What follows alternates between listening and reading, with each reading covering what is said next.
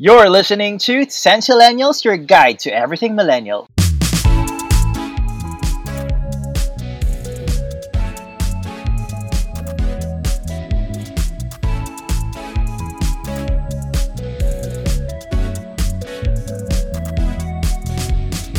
And we're back, everybody. Welcome to another episode of Centillennials. You're still with me, Kara, the um, love guru for tonight. Or should I say, the love, ano ba, ambassador. Ewan ko, basta ganyan. then we have...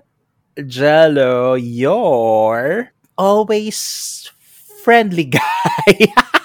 Because si Casper nagawan mo. uh, just a friendly guy in your neighborhood. Yung Spider-Man. Disclaimer lang guys, kulang kaming dalawa ni Jello ng kape ngayon. So pagbigyan nyo na yung mga ano namin, banter namin. But... Well, I have, I have too much tea actually. ah, talaga? Well, ako, I haven't had um, the amount of coffee that I need. but, mm-hmm. but I will try. I will try. Anyway, guys, I would have to start off by saying sorry and apologizing to everybody because I know that um our past episodes we haven't really uh, gone into schedule, 'di ba? Usually it's Fridays at 6 p.m. ang aming new episodes. Pero kung napansin nyo, we kind of um had different days for the past how many episodes ba. So I do apologize for that because you know um Jello and I we don't have a team who actually edits our um podcast. We don't have yung mga makeup artists or something like yeah, that. We don't have we don't have a glam team. yeah, yeah, to make it um more it's precise. just the two of us and we've been busy also with our regular jobs. Like Kara's busy with her corporate job, and me, I've been busy flying because flights have been rising up. Yeah, because it's already, you know, uh, November. season, yeah. tapos, ano na, magpapasko na. Alam mo naman sa Pilipinas, that's a big thing. Not just in the Philippines, in the whole world. Pero sa atin talaga, we take it seriously. For you guys not to miss any of our episodes, don't forget to ring that bell on your notification uh, tab on Mhm. Spotify, on Anchor, and also on Apple Podcasts where we are available. Centillennials are available on those platforms. So, i-click nyo lang yon so that you never miss an episode and you get notified when we have new releases. Yes. Medyo matagal tayong hindi nakapag-usap, Jello. so, I am excited to have someone to talk to again for tonight.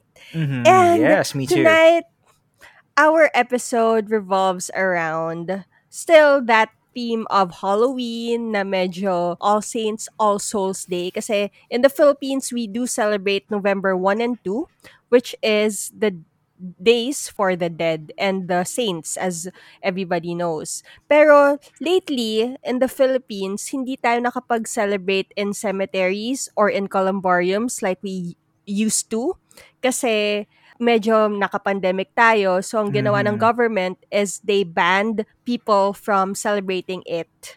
Yeah, um, because in the it would Mhm. be a super spreader event, so they have to control the crowd because you know naman pag November 1, talagang dagsaan ng tao sa cemeteries. It's it has been a Filipino tradition. unlike other uh, people around the world, tayo talaga, nagtatagal tayo sa sementeryo. Like, Yeah, di ba, parang day affair. nagkakantahan, tapos Yeah. nag, um, And somehow it's a reunion. there.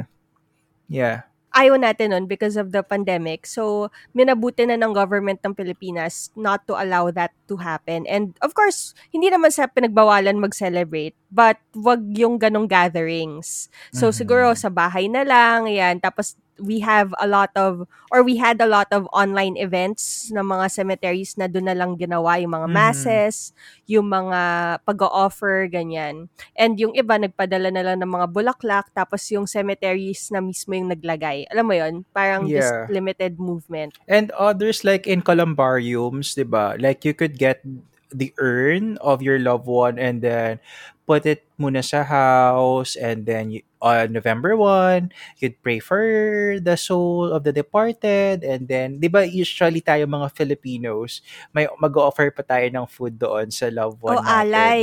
Oo, Oo. alay. Na parang, oh, yan yung favorite ng ano, loved one natin. So, bigay, lalagay mo dun sa altar, nandun yung urn. And then, after, siguro by November 2 or November 3rd, ibabalik mo na yung urn da- doon sa columbarium. Before we continue this discussion, Jello, let's go ahead and first talk about tidbits.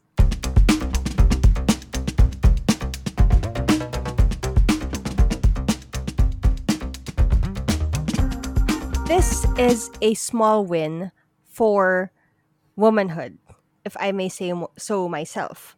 Because recently there was a court appointed statue that will be presented in New York. So the sculptor of this one is Luciano Garbati. Not sure if I pronounced that right. but ang ginawa niya kasi na sculptor is Medusa. We all know Medusa as the one who got cursed in Greek mythology by Athena, actually um, violated by Poseidon. But syempre, since Poseidon is a god in Greek mythology, parang imbes na Medusa was parang kinaawaan siya, mas nagsympathize yung mga gods and goddesses kay Poseidon. So, Athena cursed her by, um, kasi diba we all know her, siya yung may snake, diba, sa ulo, yung mga snakes, ganyan. So, everybody or Yeah, anyone who would head, stare at her yeah. long enough would turn into stone. So, yung curse na yon it actually was brought upon her because nobody believed her that she was violated by the god Poseidon. So eventually, she got killed by Perseus, yung anak ni Poseidon. Tapos binehead siya, 'di ba? So parang naging ano pa siya, feast sa mga gods and goddesses. So this time around, this sculptor took this narrative differently. Ang ginawa na niya ngayon is that he wanted to show women that you can speak out of your, yan, especially the rape victims, to speak um, and hold your truth in court. Everybody's so excited for that. It's a seven foot statue of Medusa holding Perseus's head this time around. Tapos it's going to honor the Me Too movement that everybody knows. So for those of you who don't though, yung Me Too kasi ginawa yung movement na yan for women to be able to speak up about their own tragic experiences when it comes to rape. Kaya hashtag MeToo yung ginawa nila sa Twitter. And a lot of the voices actually came out when they saw that a person started it. So it, it became a movement and everybody until now celebrates it. So ayan. Kaya ang cool lang to know that uh, we're going to have something like this to be posted. Pero hindi pa nila ina-announce where eh, where it's gonna be. Basta in New York daw. Basta in one of the courthouses in New York. They're going to Mhm. place that seven-foot statue of Medusa holding Perseus's head. Oh, 'di ba? Parang That's And so grabe lang, kasi- tall. for me as a woman, tapos parang knowing na something like this inapprove ng ng uh, patriarchal society, 'di ba? I'm so happy. Parang it's a small win. Parang sabi nga 'di ba ni Neil Armstrong, one small step for man and a giant leap for mankind. Parang ganun siya. So, yeah. I hope we have more movements like this. and on my second tidbit for the day, have you watched the Netflix film Love Hard starring Nina Dobrev? Me, I haven't, but I've seen the trailer. Before it got released in Netflix, I was already seeing the teasers nito. So, nung pinanood ko, I was so, um, parang natatawa ako kasi it's Nina's bit debut, 'di ba? Ang tagal niyang nawala on uh, TV, 'di ba? She's the one in Yeah. ano eh, Vampire um ano yan yung Vampire Diaries. Yan, Vampire Diaries with uh, Ian Somerhalder, right? Tama ba yung pagka-pronounce ko? Her ex-boyfriend, yeah.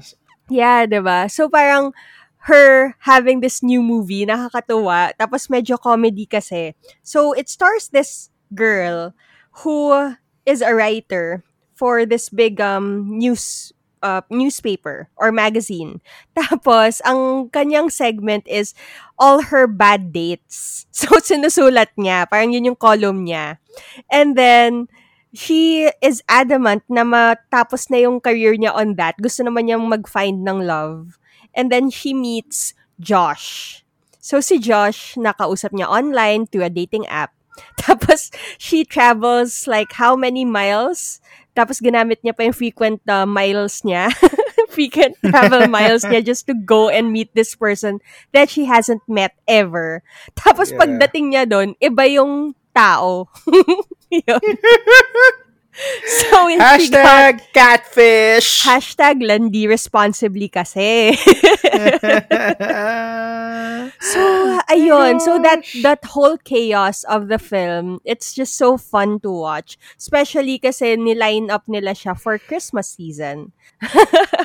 I hope you guys watch it kasi ako natapos ko lang siya kanina. It's already out on Philippines. Was it good? Yeah, it was. It parang hindi ko in-expect kasi yung guy there, hindi siya masyadong parang lumalabas sa mga The series eh. Bago siya Asian eh. guy. Yeah. Yeah, he's new. His his part of Crazy Rich Asians. He was Ah, talaga? um he played Bernard. Bernard uh what's his last name there? Basta he played as Ay, Bernard. Filipino? Di ba Fili- No, half no. Filipino No, siya? that's that's Nico Nico Santos Ah, eh. okay, okay. Uh, si Bernard, Bernard Tai. Bernard Bernard Tai, siya yung hindi siya flamboyant, but his fashion was flamboyant. Siya yung nag-host nung stag party ni ah, yung parang ng best friend makulit. ni- Yung makulit na yeah, guy. yung makulit na Okay, okay. short. Yeah. So, that's Bernard Tai dun sa Crazy Rich Asians.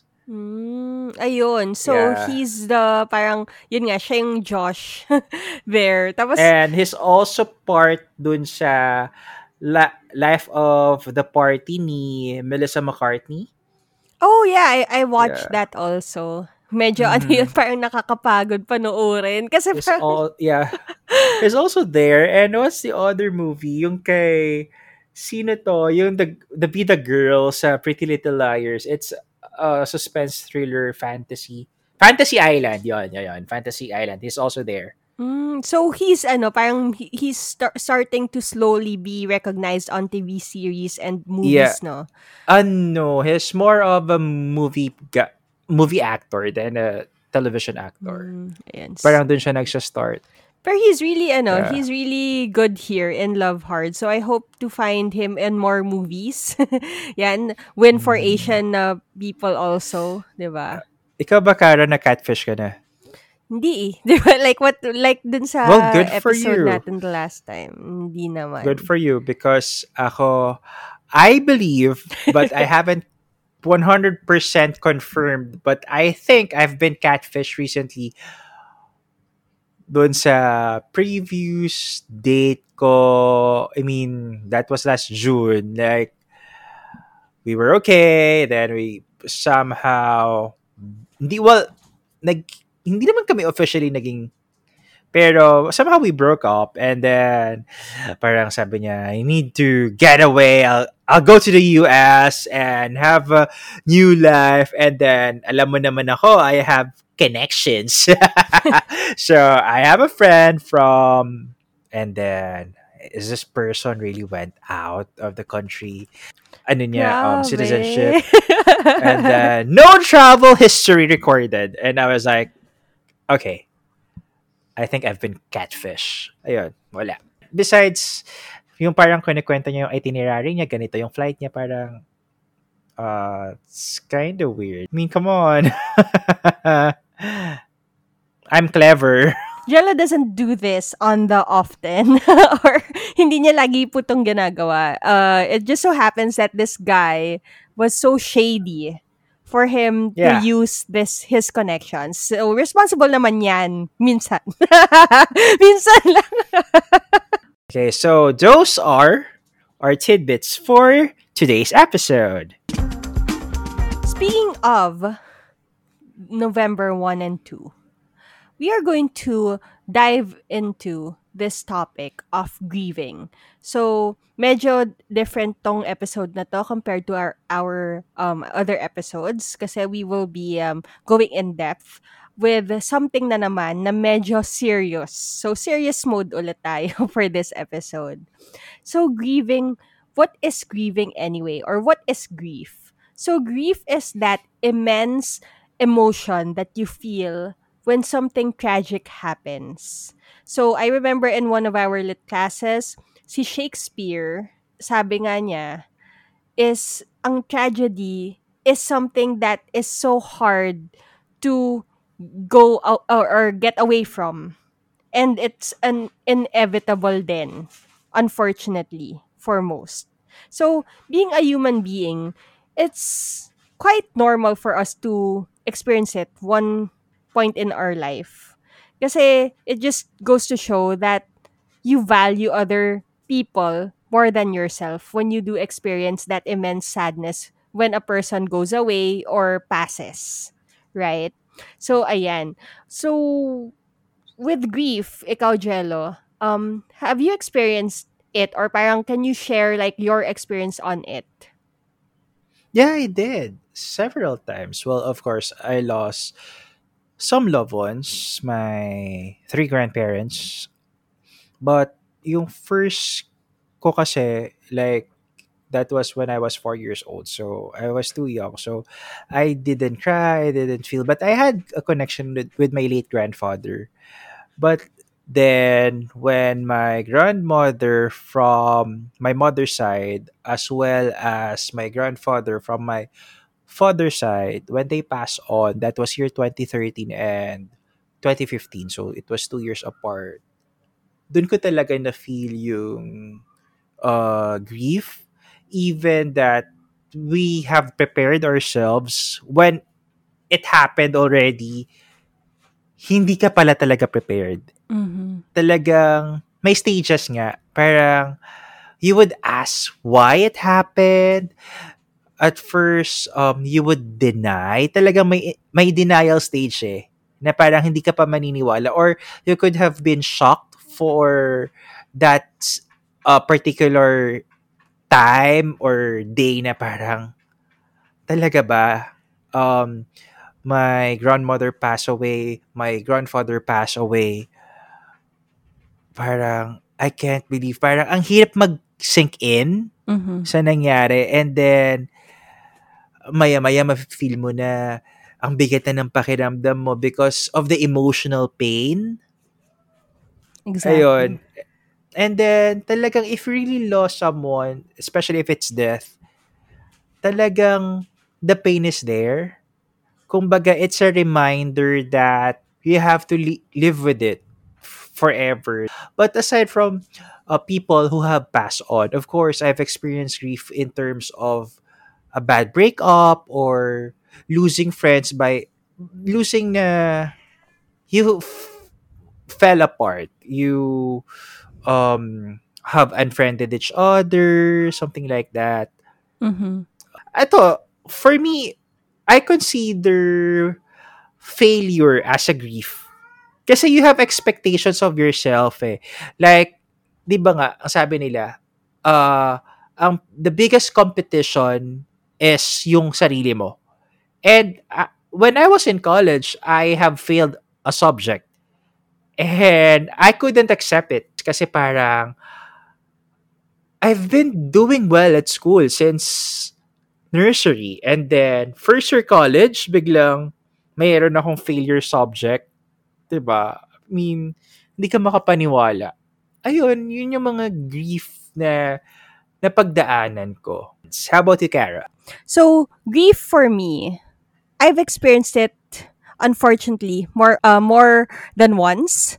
And and also early in life. Like ako, the first really painful experience was losing my mom. So um I lost her uh abruptly also. Hindi siya yung parang sickness na yes. we're all ready for it. I mean, nobody really is ready for death, right? But I mean, like kasi pag pag may illness yung isang tao, medyo alam nyo na. Alam mo yun? Parang you're, you're preparing for the worst. But if it's in a car accident, like what happened to my mom, yeah, kasi biglaan eh. hindi ka prepared dun eh. Wala talaga kaming kamalay-malay. Experiencing that early in life, I guess I had to grow up. I was forced to grow up. Tapos only child pa ako, so I didn't really have anybody else my age to talk to. So only the adults were my guidance, diba? my form of guidance or outlet. And it really hurts, you know. For me, it was that. Parang I was just uh siguro in shock. Ganon. And then another experience that I experienced with grief is losing my grandparents. So yung grandparents ko like you, um I was close kasi sa lola ko because I lived with her um throughout college. So parang losing her at the time ng pandemic, this was just in 2020 seeing her na naghihirap kasi ako yung nag-aalaga sa kanya, palitan kami nung um, helper. Parang there are days na siya ang magbabantay or there are days naman na ako. So nakita ko yung hirap niya. So it's not easy seeing that, you know, um, seeing people that you love experience the pain. Kahit na hindi mo mismo nararanasan, masakit pa rin for you. So yun naman sakit, 'di ba? Na-prepare kami ng konti pero still, it was hard. One of my um, exes, yan, um, passed away also at a young age and ano din, um, car accident. So, biglaan din. In life talaga it happens eh. Parang nobody's really Mhm. prepared for experiencing grief or tragedy. And that's why I believe it's important for us to have this episode for those of you who are medyo in this kind of a situation right now. Kasi alam naman natin, a lot of people lost their loved ones during the pandemic. A lot were um, taken by COVID. Ayan, kaya it's important for us to share more about this. So, going more into the topic of grief. In theory, there is this five stages of grief that were was um invented by Elizabeth Kubler-Ross. So she is a scientist and a psychologist at the same time. And sabi niya, when we lose a loved one, we go through five distinct stages in life after that said loss. So, yung five stages na yon, we're going to dissect it one by one for you guys and also give our personal opinions about the said topics. So, the first one is the stage na sinabi na ni Jello kanina, which is the stage of denial. So, Jello, what is denial? Denial. It's the state of disbelief where you you cannot believe that it just happened, that you lost someone or you broke up with someone, and you have this sort of a numbed feeling na parang ano ka eh, parang manhid ka na parang what has just happened? Uh, I'm frozen, something like that. Yeah, parang ano ka pa, gulat ka pa. Parang, Mhm. alam mo yun, parang natulog ka lang, then the next day, tragedy struck. And you're Mhm. like, what? eh, kakagising ko lang. Parang ganon. It's that feeling na, totoo ba to? Or nananaginip lang ba ako? Mhm. Parang ganon siya. Like, So that's, pwede ring ano Mhm. eh, like what's happening right now. Nung nags nung kakastart pa lang nung pandemic when the world stopped na Mhm. nag-lockdown na every country sa parang I am in disbelief that what is really happening? Nangyayari ba to in our lifetime that you have never imagined that this would happen? Ako ganun ako no nung when our government said that would be on lockdown, would close our borders, and even countries. Mm, yeah. Parang these things, you only find on movies like yung 2012, Day After Mhm. Tomorrow, yung mga ganyan World lang siya, Z. diba? yeah, diba? parang, parang Zombieland, yung ganyan, Yeah. parang hanggang, hanggang dun lang. Like, it was made for the movies, as they say nga, diba? But we never realized that it can truly happen Yeah. in our world. And it's like bringing or putting us down a notch na parang kasi we're very privileged to be living in a time na hindi naman natin experience masyado yung mga tragedies of war, Mhm. di ba? Tragedies Mhm. Unlike of... our um, grandparents, diba? They've experienced mm-mm, war. Diba? Tapos we could say naman, our parents naman, martial law. Our parents have seen the Vietnam War, di ba? Ganyan. Mm-mm. Pero our generation talaga, us millennials, eh parang, wow, tayo pa naman ang naka-experience ng pandemic. That, of course, it will be for the books. Yes. So, ganon. Parang ano tayo, in shock pa rin. First stage, yun yung actually, feeling ko, one of the pinakamahirap. Kasi parang it, it- news just broke out. Right?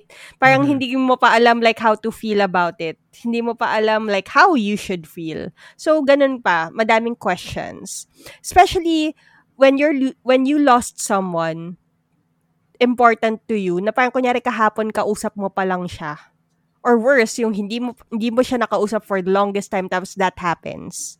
So, now that you've come to realize na totoo, hindi ka nananaginip, you go into the stage of anger.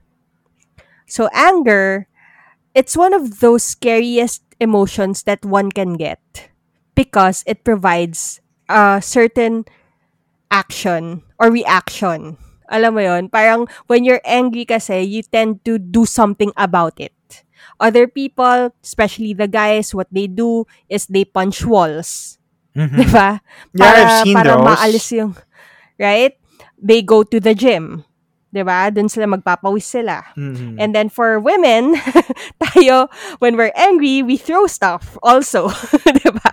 Parang kunyari, like, um, kunyari, we binge eat. di ba? Kasi sa galit natin, ikakain ko na lang. Or, sometimes we watch movies and galit tayo dun sa character. Right? Oh, Especially if yeah. the the guy's a jerk. di ba? Parang, ikaw kasi, ganyan, ganyan, ganyan. So, yun, Just like yung kay, ano. Reese Witherspoon, uh, saan to sa Legally Blonde, when, sino to, uh, si Warner, when he broke up with Reese, diba, she was watching Days of Our Lives, and then she was eating chocolates, and then, dun sa TV series na pinapanood niya, the, the guy said, I love you, and then, she screamed, liar! And then she threw the chocolates sa TV. Oo, yeah, I remember that scene. Oo, so parang, yun nga eh, ah, kaya siya nakakatakot na emotion. Kasi, dahil sa tindi ng emotion na nararamdaman mo or yung anger nga, you tend to do something. Yeah, Na eh, sometimes something more- impulsive. Mm-mm, sometimes, and more often than not, you regret. Yeah, right? That's So parang, true. Di ba yung iba ang ginagawa nila sa galit nila is they text their ex back. Ay, Di oh, ba? Especially if they guilty. get Guilty dumped. as charged, Kara. Yes. And then, aside from that, yun nga, yung sa failing grade ko, wala akong ibang sisisihin kundi sarili ko eh. Because, Mhm. of course, first year college ako, I wasn't that good when it comes to time management kasi nga iba ang college. So parang, the blaming factor was just me. Why I failed. Because naging pabaya ako. I was too lax. I was like, doing some extracurricular activities na first year pa lang ako, medyo ano na ako, ganyan, pabibo, or I wanna join a lot of clubs and then napabayaan ko sarili ko when it comes to academics. So, I was really mad at myself. I was disappointed. Yun. So yeah, um in terms of grief naman, yung anger, ito na yung parang okay, totoo ngang nangyari. Mm. And you're so angry because syempre, especially if you weren't able to say goodbye to the person or parang hindi ka pa ready. Well, nobody's ever ready. Pero hindi mo in-expect. 'di ba? So galit ka, galit ka na bakit siya, eh mabait siyang tao, bakit nangyari sa akin 'to? Alam mo 'yon Mm. kasi nga close ako dito sa taong 'to, bakit sa akin pa, bakit siya pa? Yung mga ganong tanong natin na galit tayo, 'di ba? Na parang sometimes we curse uh, the world, we curse God even or uh, kung sino man yung pinaniniwalaan natin, 'di ba? We we're just really so angry. So ang tendency nito is we isolate ourselves and we do something that yun nga nakaka-regret then eventually. And it provides us our also our emotional discomfort, parang um or I mean, it shows our ex- emotional discomfort in life. And parang kailangan natin ng outlet. Ito yung time na parang naghahanap tayo ng pwedeng, alam mo yun, parang lang ma-release yung sobrang tindi ng anguish na nararamdaman natin. True. And unfortunately, yun nga, when we start to release these kinds of emotions related to loss, parang sometimes nagagalit rin tayo sa mga ibang tao kahit wala silang kinalaman dun sa nangyari. You know, Mhm. yung parang we try to blame other people because of what happened. And yun yung masama dun sa stage na to. Okay, moving on. The third stage, ito na. Kung galit ka kanina, ito na yung stage na magsa-start ka na mag-question ng bakit. It's called bargaining. Or nagna-negotiate ka na sa mundo, na s- ako na lang kunin nyo. Or something like, ako na lang sana yung kinuha nyo. Right? Mhm. So we're going to be starting to um to ask the universe, to ask God to bring this person back or something like that Mm-mm. na parang or kunyari kunin mo na rin ako 'di ba some I mean I'm not kidding like when you experience extreme sadness and sorrow sometimes pati ikaw you tend to say na parang kunin mo na lang rin ako 'di ba kasi Mhm. nga for you not to experience this turmoil in life Yeah. Actually, I saw that. Akala ko sa movies lang yun eh. Yung sinasabi nila na kunin na din ako, isama na ako. I saw that when my great-grandmother died, uh, yung sister ng lola ko, the elder sister of my grandmother, talagang she was really crying when our great-grandmother was being buried. Na parang sabi niya, isama Mm. niyo na ako. Talagang sinabi niya yun and she was really bursting out of tears na parang sabi ko, akala ko sa movies lang nangyayari or sa TV shows na sasabihin nyo na isang tao. Totoo pala yun. yeah kasi it's torture eh Mhm. you know um like living your life seeing that you won't be able to be with this person anymore in this lifetime at least Mhm. 'di ba parang you cannot imagine the that pain 'di ba of knowing that coming to terms with that kind of a situation so ikaw mismo mapapa-question ka na parang what did I do to deserve this life right? Mhm. I mean parang bakit siya yung kinuha? Am I dahil ba masamang damo ako kaya nandito pa ako sa mundo at siya yung nauna or something like that? 'di ba? Na parang or don't I deserve to live a good life? Kaya siya kinuha? Yung mga ganong tanong. So these are the kinds of um, questions that we ask at this stage. Pag nasa bargaining stage na tayo. And ako personally when I experienced those griefs talagang napatanong ako eh. Na parang ah why did it have to happen? Why did why me? Parang why did it have to happen to me? Or why did I have to experience this one? Kasi nga sabi mo nga kanina 'di ba it's only in the movies usually. Mhm. pero nangyayari pala siya. At Mhm. unfortunately nangyari siya sa akin. So yun yung mga tanong ko nun. And before we continue this discussion on the grief process let's get into something a little bit light para naman to break diba Yeah, to break, break the, the feelings ice. Yeah. so, ano muna, parang let's spark this discussion and let's go to Senti Throwback.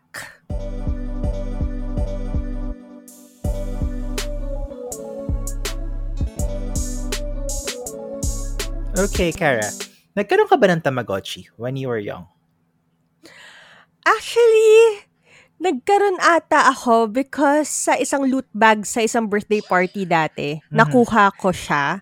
Pero hindi, pero hindi ako yung parang, unlike, di ba sa generation natin, everybody was on it. Parang ako hindi ko siya na, nabantayan eh, na matagal. Parang ano lang, parang for one day lang, tapos okay, okay lang. Parang ganun lang siya Mhm. sa akin.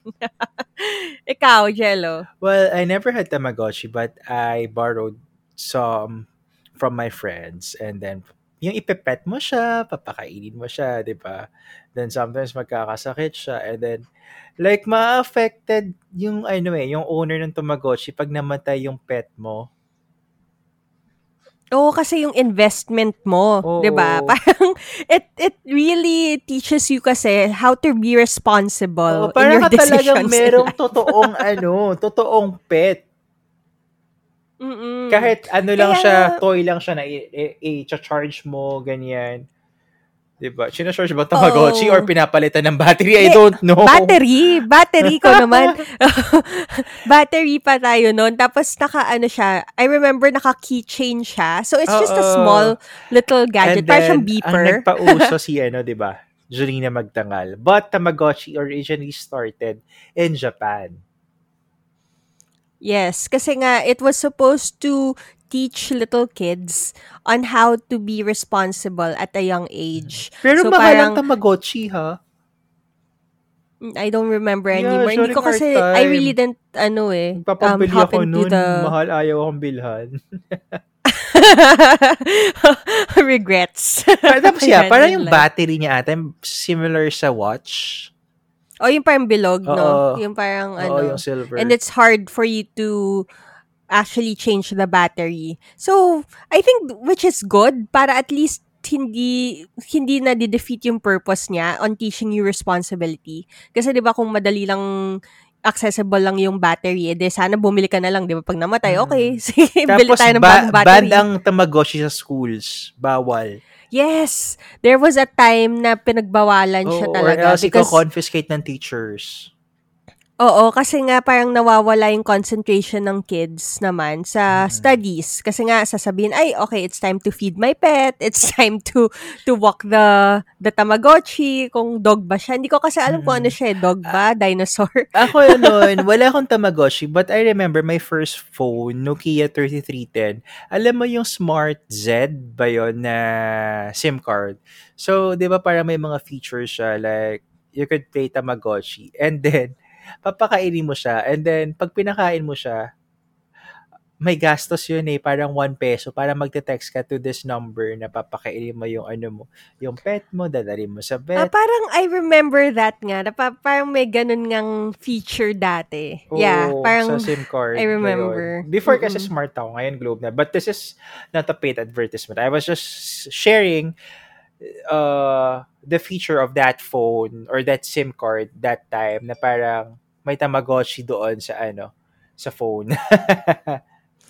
Yep. Um, tapos, ang ako, siguro my closest experience to the Tamagotchi kind of uh, game is yung Cats and Dogs. This is already in PC version Mm. naman.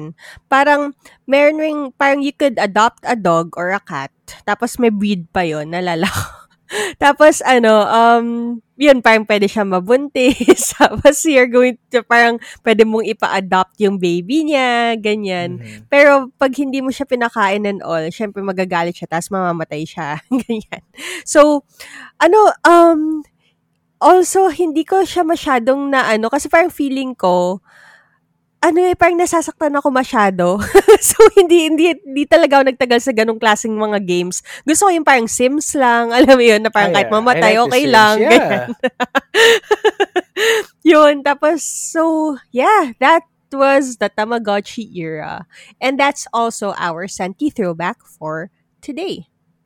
Lately, I've been asked by some of my friends on how we are able to start our very own Centennials podcast. And for those of you who are also asking the same question, good news, you can try and do your own podcast. Like us, kasi kami ni Jello, we just decided one day, and here we are, a few episodes after. We're still rookies. yes. You have this insane dream like us to be radio DJs, radio jocks, then try Anchor. Anchor has made it possible for us to be able to create episodes for you guys to enjoy. And we didn't also start with that uh, big equipment. We're just, you know, your regular average Joes. but we're able to make centennials. So if you would want to start your very own podcast as well, go to Anchor because they have a lot of great tutorials there. And also Yeah. use our code centennials for a discount. Yeah, it's so easy. And all you need is just your computer, a good microphone, and a headset. And that's it. Good luck! Okay, going back. Ito na naman tayo. Going back na sa grieving process. Konti na lang naman yung stages. So, Yeah, don't you worry, guys. yes. Okay, second to the last. After you question the world, after you ask the question why, ito na yung isa sa mga stages na mahirap for a lot and it takes years, not just months sometimes, not just weeks or days. Years talaga to overcome it. Kasi ito yung parang life-changing na. And the fourth stage is depression. So when you say depression, it's that feeling of not having any purpose na. Na Mhm. parang feeling mo your life is lackluster kasi nga you lost someone and you're just really sad. Yeah. Ayaw mong to the extremes. Mm. ayaw mong gawin yung mga things that make you happy before because feeling mo bakit pa? Yeah, parang you feel worthless already. siguro before if you guys used to watch movies together ngayon parang ayaw mo na siyang gawin it reminds you of this person and you get stuck in this depressive state because you feel as though your life is just like that hanggang dyan na lang ang buhay during this one we are still adjusting to that loss pero this time medyo accepted na natin na nangyari yung nangyari. So, ano na siya, accepted pero malungkot tayo.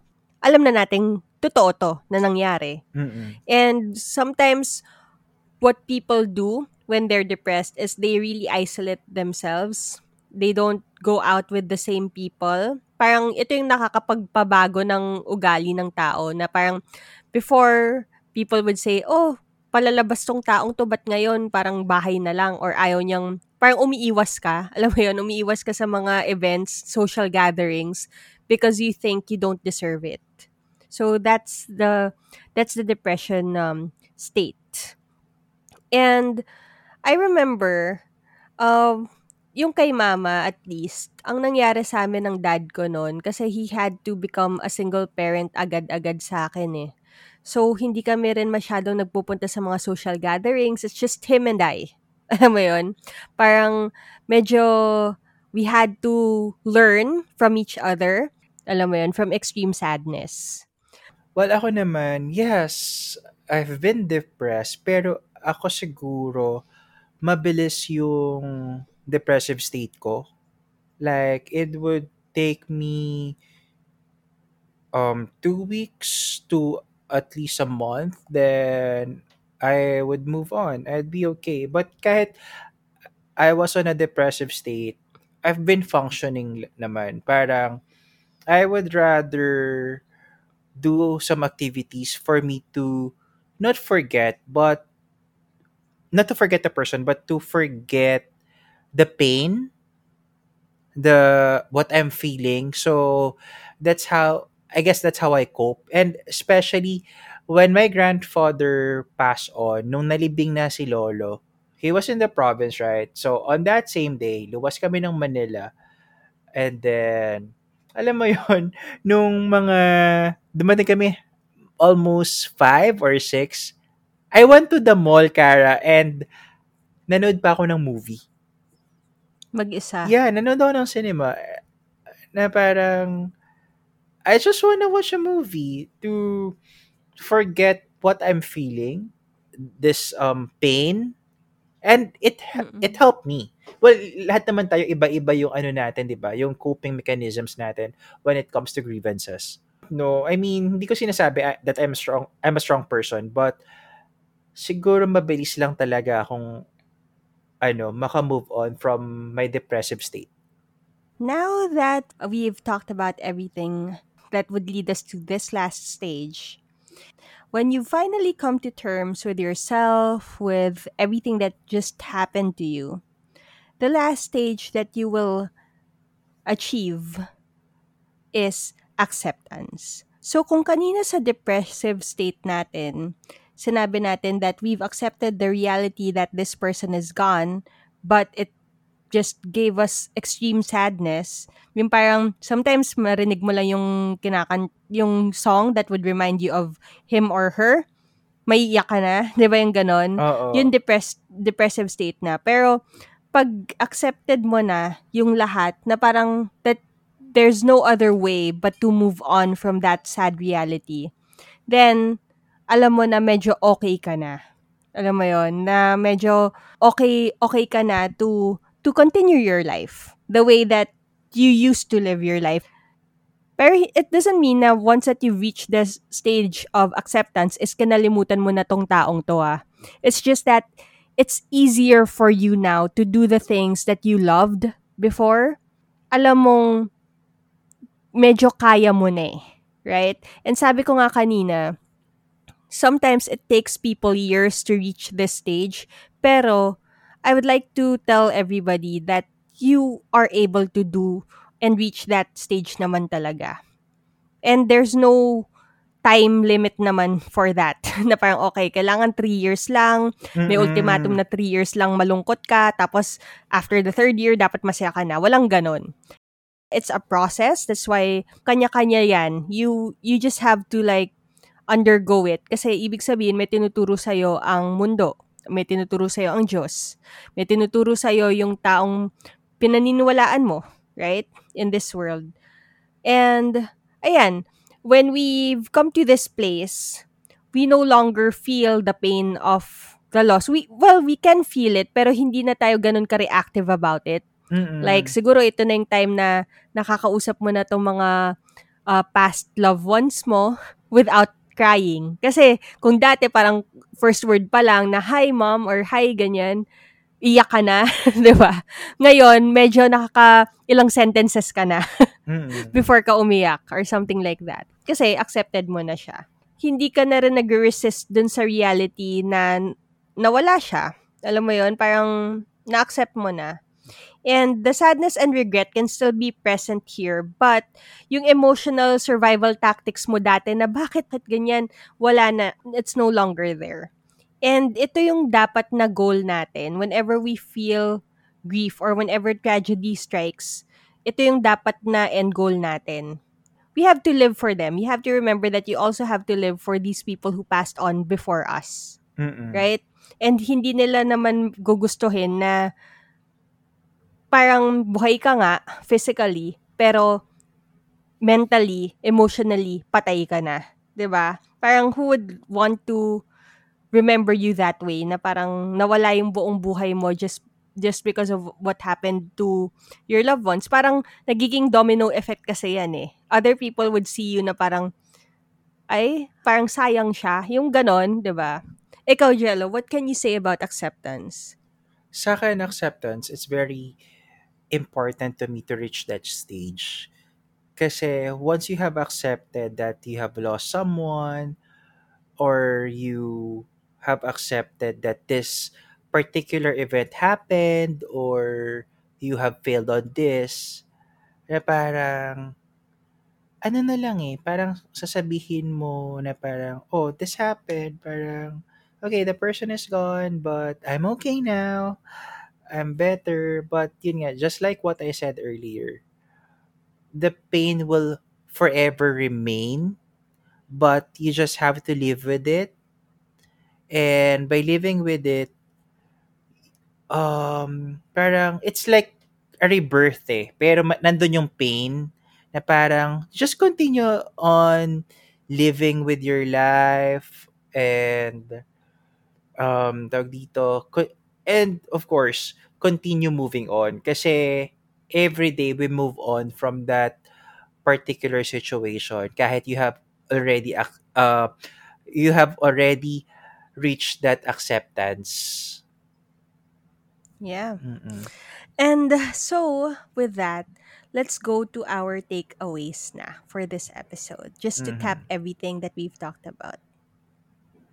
Ayun. Ako siguro aside from what I have said that the pain is there and it's a reminder that your love for that person or to a particular someone exists. Uh, aside from that is that when you grieve, grieve. And don't do not rush yourself. Like ako sinabi ko, 'di ba, parang after a month I okay, pero for other people, do not rush yourself that I I should reach the fifth stage agad-agad. It's a phase. Iba't iba iba-iba ang ano natin, ang coping mechanisms, iba-iba ang iba-iba yung pag-grieve natin, yung grievances natin na yung iba they just want to be alone, they don't want to talk to someone. Yung iba they want to talk to someone. If you know someone who's grieving, let the person be. It's okay. It's part of our life. That's my takeaway. Tragedy is something that we hope we'll never experience in life, but it is inevitable. Since we are human beings, all of us would die eventually. And sometimes other people pass on before us. And it's a sad reality, really. In these five stages of grief, the ending stage is something positive. If you've noticed, it's also showing you that life does not end when other person goes before us. And I'm sure your loved ones wouldn't want you to be stuck in the depressive state only or in anger only. They want you to be able to go through everything and learn to accept and move on. And let's work on ourselves as well. So yeah, um thank you for listening to us and that is it for tonight. Yes, uh thank you for listening and Hashtag hashtag let let it out. it out.